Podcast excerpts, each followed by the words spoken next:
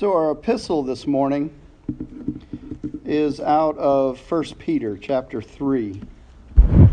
Peter writes, For Christ also suffered for sins once for all, the righteous for the unrighteous, in order to bring you to God. He was put to death in the flesh, but made alive in the Spirit, in which also he went and made a proclamation to the spirits in prison who in former times did not obey, when God waited patiently in the days of Noah, during the building of the ark, in which a few, that is, eight persons, were saved through water.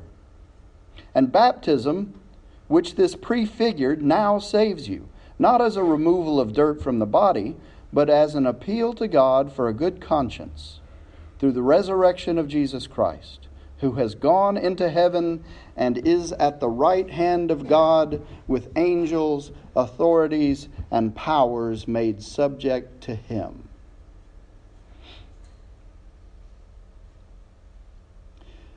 There's a lot of meat in that passage. And it's easy, if we're not careful, to misunderstand what Peter is saying. So I think we need to break it down just a little bit. This is the first Sunday of Lent, and once again, we begin this journey of self examination, introspection, discernment. It's a time, again, to take stock of our relationship with Christ, our relationships with one another, and yes, even our relationship with ourselves. And we do this each year because the journey that took Christ to the cross was a journey that Jesus took for you and for me. And so we have this responsibility to assess from time to time whether or not we're living a life, whether we're traveling a road, whether we're making a personal journey that is worthy of his sacrifice, that is moving us along the road in his footsteps, that's ultimately going to arrive us where he is, which is in the presence of God, which is in good standing with the Father. And so we examine ourselves. We put our faith walk into the context of Christ's journey to the cross. Our epistle this morning in 1 Peter talks about his journey and what it means for us. He says, It's better to suffer for doing good, if that's what God wants, than to be punished for doing bad. Because that's what Jesus did definitively when he went to the cross. He suffered because of others' sins, not his own. He was the righteous one sacrificing for the unrighteous ones, right? All of us. And he went through all of that and was put to death and then was made alive again, all for the purpose of bringing us into the presence of God. And so if we look at Jesus' journey, from the time that he was baptized by John the Baptist until he was taken into custody and he was beaten and he was humiliated and he was crucified, all he did was a ministry of doing the Father's will, healing the sick, casting out demons, and pointing out the error in thinking of the priests and the Pharisees and the people of the day and they killed him for it. They sent him to the cross and they thought they'd stop this radical teaching from going any further, but what they didn't understand was that he chose to go to the cross. He chose to go to the cross to fulfill the will of the Father, to take our sin upon himself and exchange it for his perfect righteousness and he did that so that we could be presented to the Father once and for all as spotless, as blameless, as righteous, as pure. And so Peter talks about Jesus sending the Holy Spirit back in the days of Noah. to offer the same chance of repentance and salvation to the people of that time. This is what he says about it. He says he went and proclaimed God's salvation to earlier generations who ended up in the prison of judgment because they wouldn't listen. Even though God waited patiently all the days that Noah built his ship, only a few were saved then, eight people to be exact, were saved from the water by the water. And so Peter then compares the work of Christ in the world today to the work of salvation that was taking place in Noah's time. And we have to ask ourselves the question because they went to the prison of judgment because they wouldn't listen, we have to ask ourselves this all important question as we enter this Lenten season Are we listening? Are you listening? See, the people in Noah's time didn't listen and they perished in the flood. Right? History. If we don't listen, the Bible says it will be as in the days of Noah. But see, we have an opportunity this Lenten season and every Lenten season to change the course of our journey.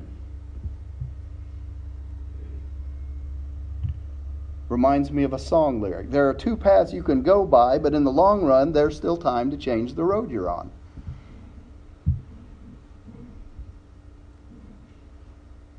That's not the Bible. That's a line from Led Zeppelin's Stairway to Heaven, but it just happens to be true in this particular instance if we take it out of context. You can do some soul searching. You can make an adjustment to your course if you're willing to do the work and make the change. Saved from the water by the water, Peter says. Saved from the waters of destruction by the water. And Peter says the waters of baptism do that for you, not by washing away dirt from your flesh but by presenting you through Jesus' resurrection before God with a clear conscience. Jesus has the last word on everything and everyone, from angels to armies. He's standing right alongside God, and what he says goes. So we have to be careful here in this passage of Scripture.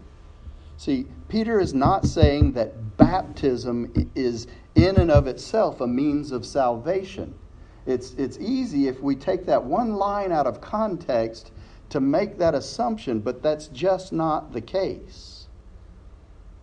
The waters of baptism don't cleanse the flesh. That means that they don't wash clean the part of you that's bound by sin.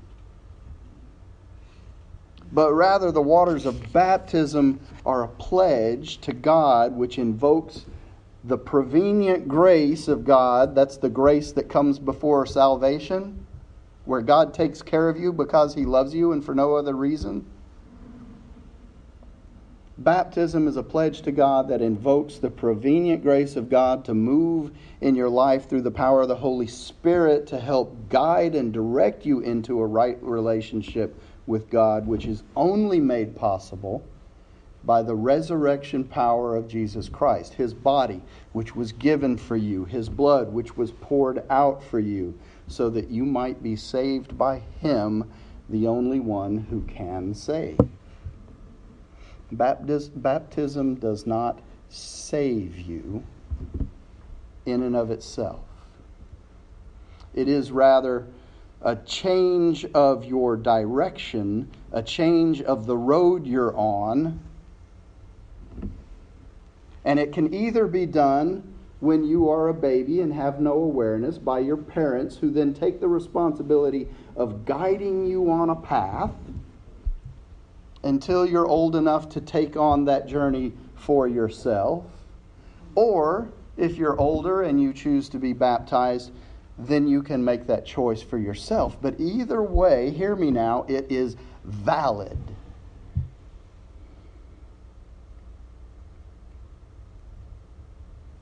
Allie, you're going to forgive me if I talk about you for a minute, aren't you? Good. I was going to do it anyway. I just have to beg for forgiveness later. See, uh, in a couple of Sundays from now, on March 4th, we will celebrate Allie's baptism. Now, she was baptized on July 6, 2003, when she was just a wee little thing. But Allie has reached a point in her life where she's made a choice to align her journey with that of Jesus. So she asked recently to begin this new phase of her journey by being baptized. But because baptism is a sacrament, that means it's a means of grace that's instituted by God, there's never a need ever to be rebaptized. Even when we don't remember our baptism, God does. And in baptism, we are marked, we are sealed as Christ's own forever. So instead of rebaptizing Allie on March 4th, we are going to celebrate her baptism by remembering what God has already done in her and we'll send her into her journey, this new phase of her life, a, journey to which she's been called by God. We'll send her forth with our love and support and the blessing of the Father and the Son and the Holy Spirit. This is a cool thing, folks. Because Allie's already been baptized in the Spirit of truth. In fact, if any of you have been baptized, whether it was as an infant or as an adult, you have been baptized. And then it's just a question of making a personal choice to follow Jesus or not. And so there's no need to be rebaptized. But there is a responsibility to step out on that journey and accept the true essence of your baptism. Now, on March 4th, we're going to celebrate that because it's worthy of celebration. Joanna says she's going to bring a light lunch. We're Methodist people. Okay? Any milestone worth celebrating is worth eating lunch over, by golly. Anyway, you won't want to miss this. This is an important milestone in Allie's life and in the life of this congregation. And I hope we'll take this, we'll embrace this opportunity to remember our own baptisms and celebrate this along with Allie and her family and what a great way to begin this Lenten journey this season. I hope we can take this Lenten season and all rededicate ourselves to aligning our faith journey with that of Jesus Christ. Sacrificing ourselves, dying to self, and then taking part in His resurrection because that is the only thing that gives us life. Not just life, but life abundant and life everlasting. It's a remarkable thing. Hats off to you as parents. Hats off to you, Allie, for making a choice.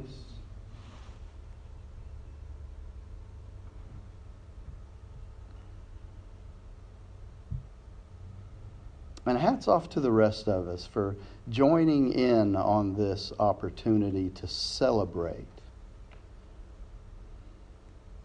our own baptisms, our own commitments, our own pledges to God the Father that we want to walk on a path that leads us to Him.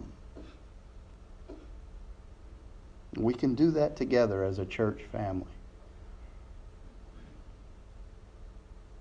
That's what we should do as a church.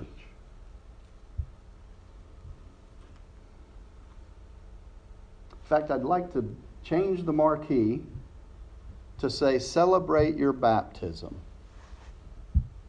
And then put the date March 4th. Come join us. I don't know how many people will read it and come in off the streets, but we should let the community know. We may have to cut the sandwiches in small sections. I don't know. I want the community to know that we're celebrating baptism because it's important that we pledge our lives to this journey. And we have to do it not just in the Lenten season, but I think it's especially poignant in the Lenten season to refocus our paths on the one that Jesus took for us. We can do that together. In the name of the Father, and the Son, and the Holy Spirit. Amen.